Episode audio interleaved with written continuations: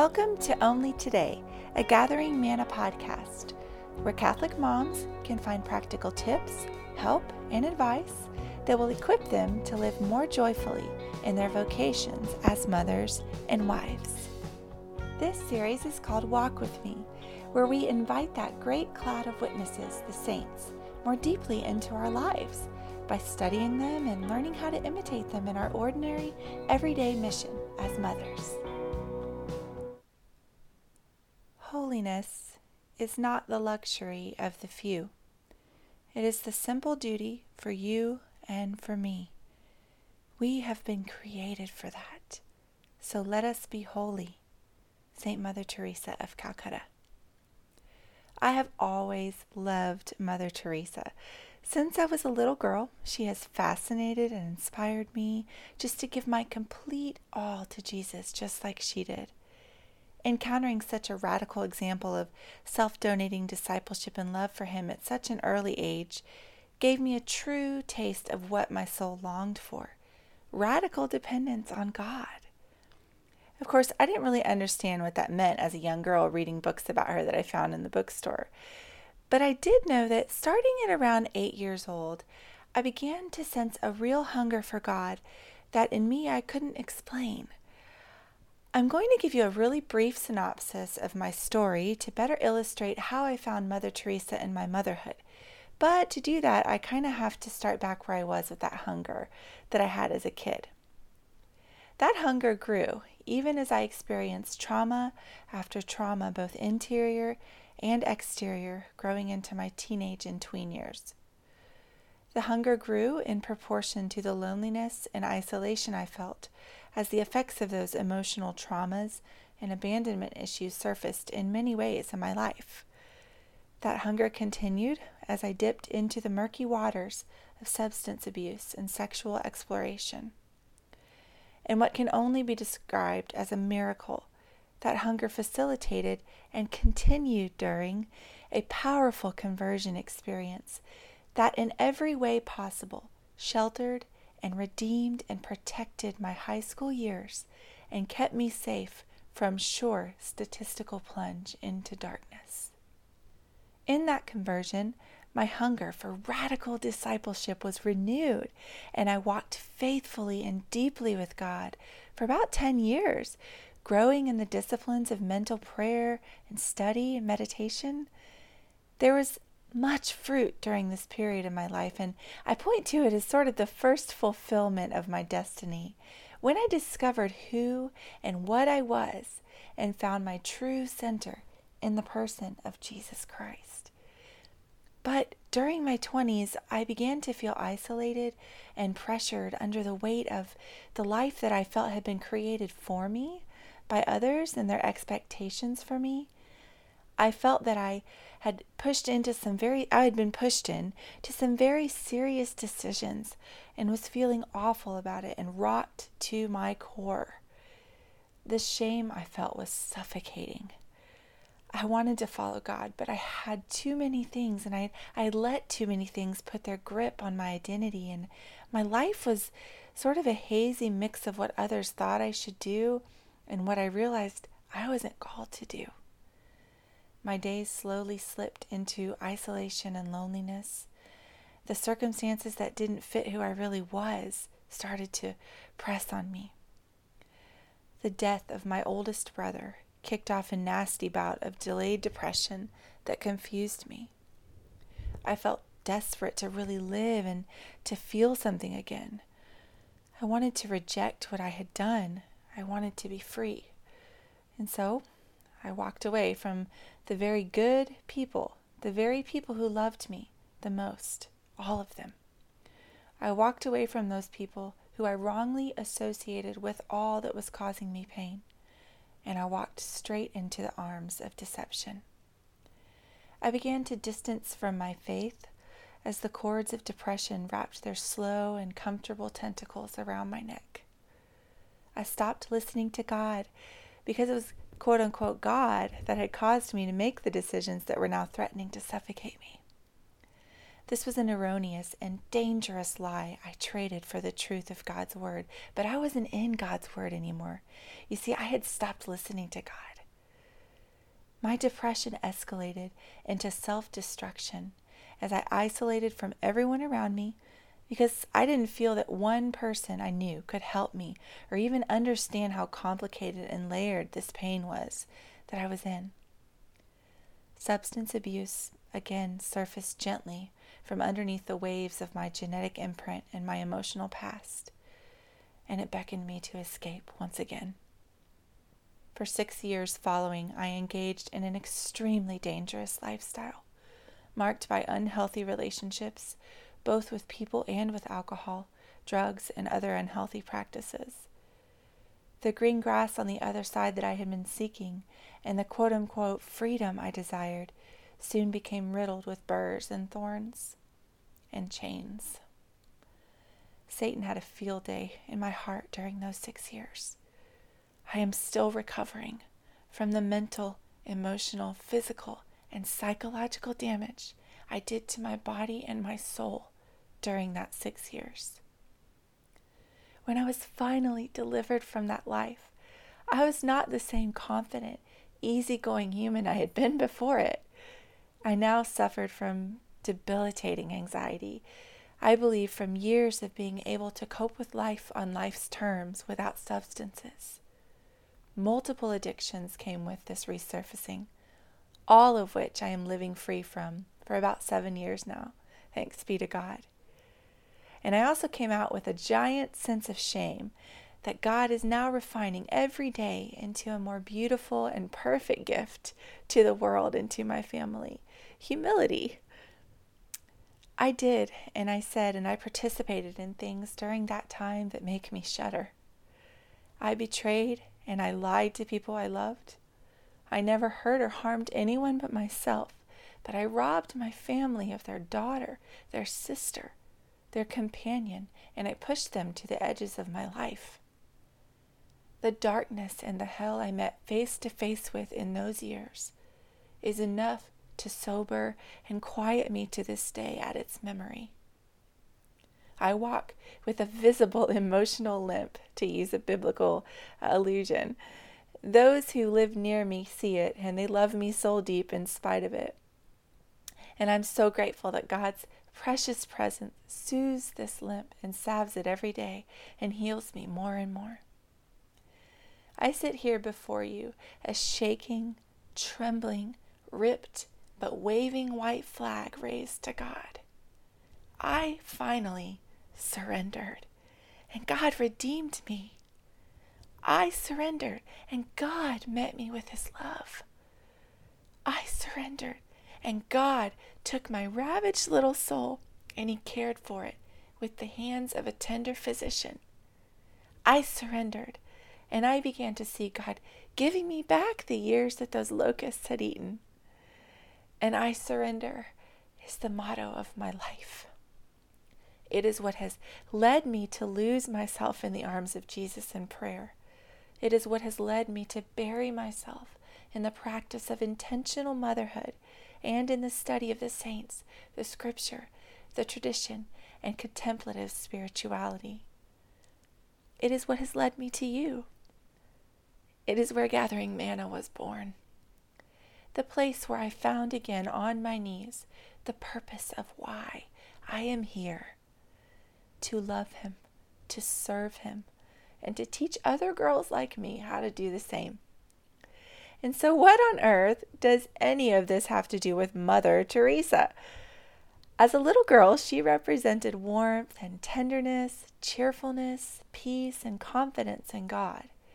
She returned to me again as an adult with those things in her arms, and she brought with her her love for Our Lady. She was one of the ones I found again on that journey home, and boy, did I need her. Because walking away from that lifestyle was amazing, and soon after it came love, true sacramental love, and babies. There was just one problem I was a mess. I was an anxious, irrational, postpartum post addiction PTSD mess. I had very little coping skills. What little coping ability I ever had had been lost to my previous lifestyle and to the permanent damage that I'd done to my brain receptors and emotional wellness. And I was bowing under the weight of all of these new incredible blessings that God was giving me. I, I wasn't able to enjoy them fully because I didn't have any skills to deal with the big feelings and the struggles. I began to feel the cords sneaking up from the ground under my feet again depression, restlessness. Only this time I knew what to do. I flung myself at his feet and I begged him to help me.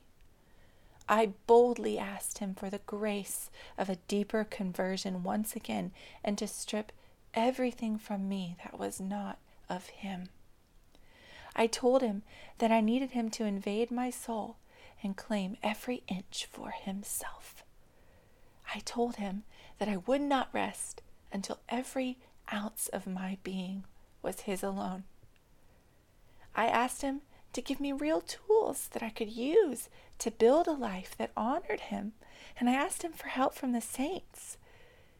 It was then that I remembered the radical love and self donation of Mother Teresa, and I called on her to help me, to mother like she did. He set to work she set to work in my soul. And she taught me how to be um, the mama that I wanted to be. And she's still doing it today, little by little, step by step. In the next two sessions, I'm going to unpack all that Mother Teresa can be to us as Catholic mothers. I'm going to share the wisdom that I've gained from studying her words and her life, and how you can put it into practice in your own motherhood journey. I want to share some of my favorite quotes from Mother Teresa now as a framework for our discussion. We must become holy, not because we want to feel holy, but because Christ must be able to live his life fully in us. We will become the means of great sanctity to ourselves and to others. Make every effort to walk in the presence of God and to see God in everyone you meet. We must not drift away from humble works. It is never too small. Be faithful in the little things, for in them our strength lies. To the good God, nothing is small. The moment we have given it to Him, it becomes infinite. Yes, my dear children, be faithful in the little practices of love, in little fidelities, which will build in you the life of holiness and make you Christ like. Be true co workers of Christ. Radiate and live his life. Be an angel of comfort to the sick, a friend to the little ones, and love each other with a special and intense love. Be kind to one another in your homes. Be kind to those who surround you. Be kind and merciful. Let no one ever come to you without leaving better and happier. Love begins at home. It is easy to love people far away. It is not so easy to love those close to us. It is easier to give a cup of rice to relieve hunger than to relieve the loneliness and pain of someone unloved in our own home. Bring love into your home. Empty yourself of the need to have everything beautiful and easy. Our sufferings are a grace. Enter in, and we can endure all things. And that last one was uh, by Patty Robinson. And our last one from Mother Teresa it is not how much we have to give, but how empty we are, so that we can receive fully in our life and let Him live His life in us. In you today, He wants to relive His complete submission to His Father. Allow Him to do so. This is the poverty of Jesus. You and I must let Him live His life in us and through us to the world. God cannot fill what is full, He can only fill empty spaces. The first thing that Mother Teresa taught me and can teach all of us is how to see people as God sees them. And I'm not talking about some pat Christian nauseum about everyone is special and God made me. That's true, but it's overspouted and therefore under impactful. I'm not talking about pat phrases, but about a paradigm shifting, worldview altering realization with your will of this truth about who people really are. And here's a hint there's a whole lot more to them than you see. It does not matter how someone affects you, makes you feel, or how annoying they're being. You have never laid eyes on a human being that isn't being passionately pursued by the heart of Christ. We can either live in the shadowlands of being driven by what we feel, or we can step into the rock solid truth of what Jesus Christ and his disciples have declared about you, me, and everyone else. When it comes to the people in your home, you are a missionary, and your mission is to be the hands and feet of Jesus to them. And sometimes that looks like hugs. Sometimes that looks like breathing deep and biting your tongue. Sometimes that looks like hardcore discipline and calling out bad behavior consistently. But it is always your mission to see people as God sees them. Mother Teresa helps me to see my family the way that God sees them. She helps me to see past be- to see past behavior, to the need behind it. Her example calls me out of myself to serve even as I am slighted. From reading, watching, and studying her, I am reminded that people are valuable, costly, and worthy of care, even at personal cost to me. Even at their weakest, most vulnerable, sickest, most annoying, antagonistic, and distressing points. Even on their worst days, His love for them made them worthy of my kindness, my tenderness, and of a compassionate hug or smile. She reminds me to see Jesus in them and to comfort and console Him in them.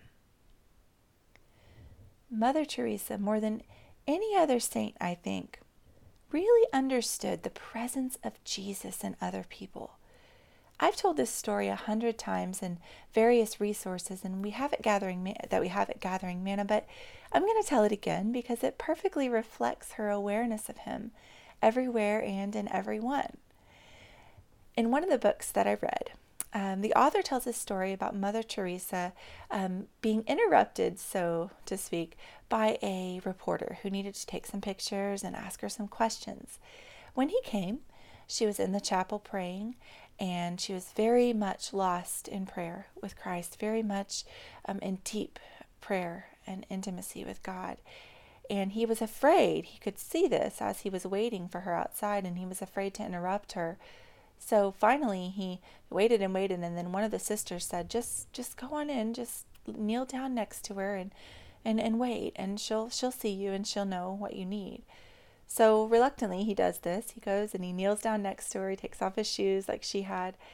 And the, the author says that um, it was at that moment that Mother Teresa stopped praying and turned to him with the most beautiful, welcoming, loving smile on her face and just helped him and answered his questions and did everything as if she had never been interrupted at all.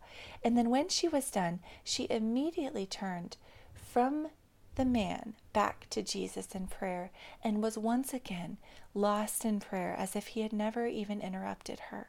And what I found so compelling about this story, and this is what the author wanted to get across as well, was how she went from Jesus in prayer to Jesus in that man seamlessly, as if there were no interruption. It was just one way of communing with him to another.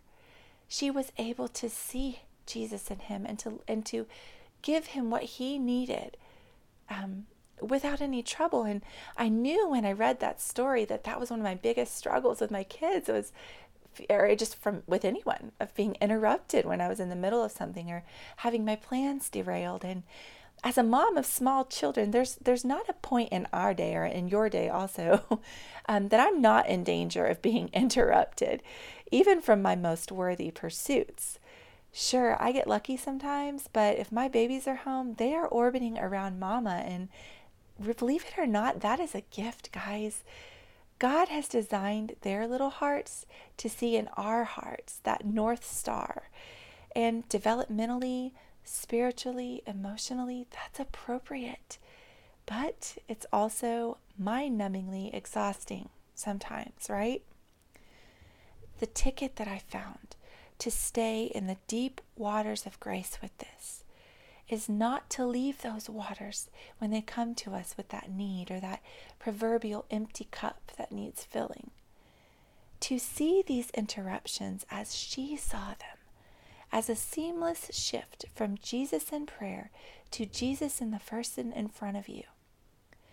So, if we can stay in those abundant waters of grace, just keep calmly treading and fill from those waters instead of from our own depleted hearts we may be on to the secret of how to thrive in this and not just survive.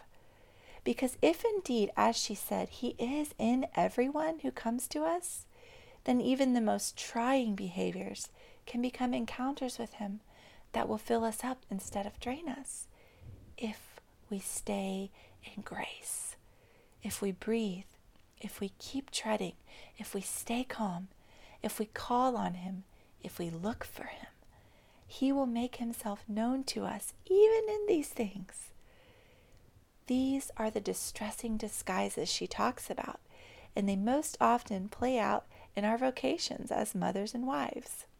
My last point for today is that Mother Teresa shows me that I am a missionary on loan from God to the world, and my family is a part of that mission. When a missionary is sent, they spend a good time or a good amount of time assessing the culture and learning it. They learn the language, the customs, the jokes, the nuances, the colloquialisms. They're always listening, watching, and learning all the time. They learn the point of need, too. They learn the spiritual climate. They learn what God hunger looks like in that culture and they figure out how to feed and satiate that hunger in a way that those particular people can understand. In essence, they're incarnating again the love of God in that culture. Mother Teresa saw no difference between what she was doing in Calcutta and what we need to be doing in our homes. She said that many, many times. She was very concerned about the level of what she called spiritual poverty particularly in America. And she wasn't referring to just poor catechesis as much as the plague of loneliness she described as far worse than anything she had ever seen in Calcutta.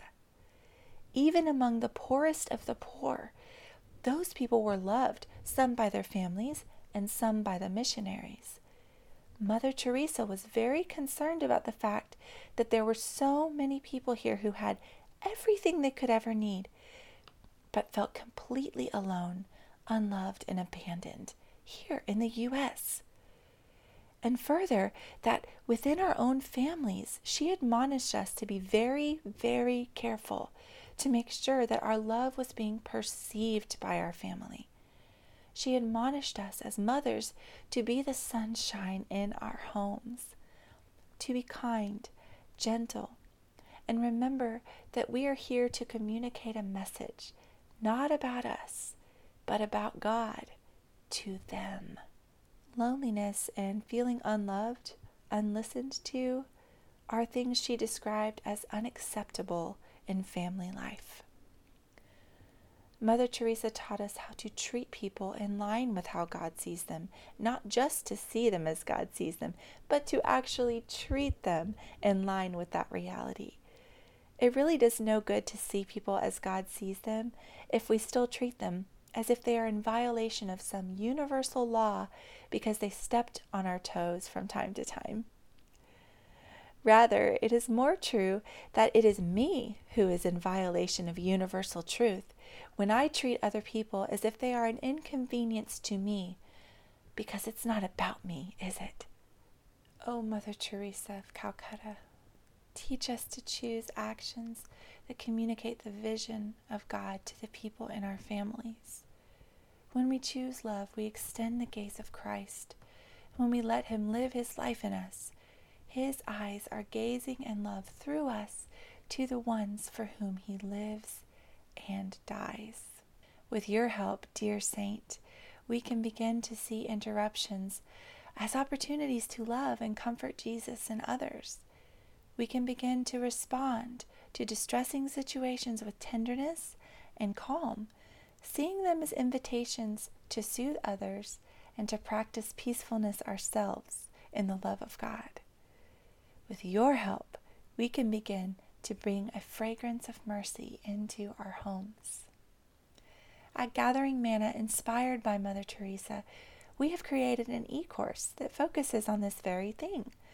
The Merciful Mama is quickly gaining popularity and bringing relief and joy to Catholic moms all across the country.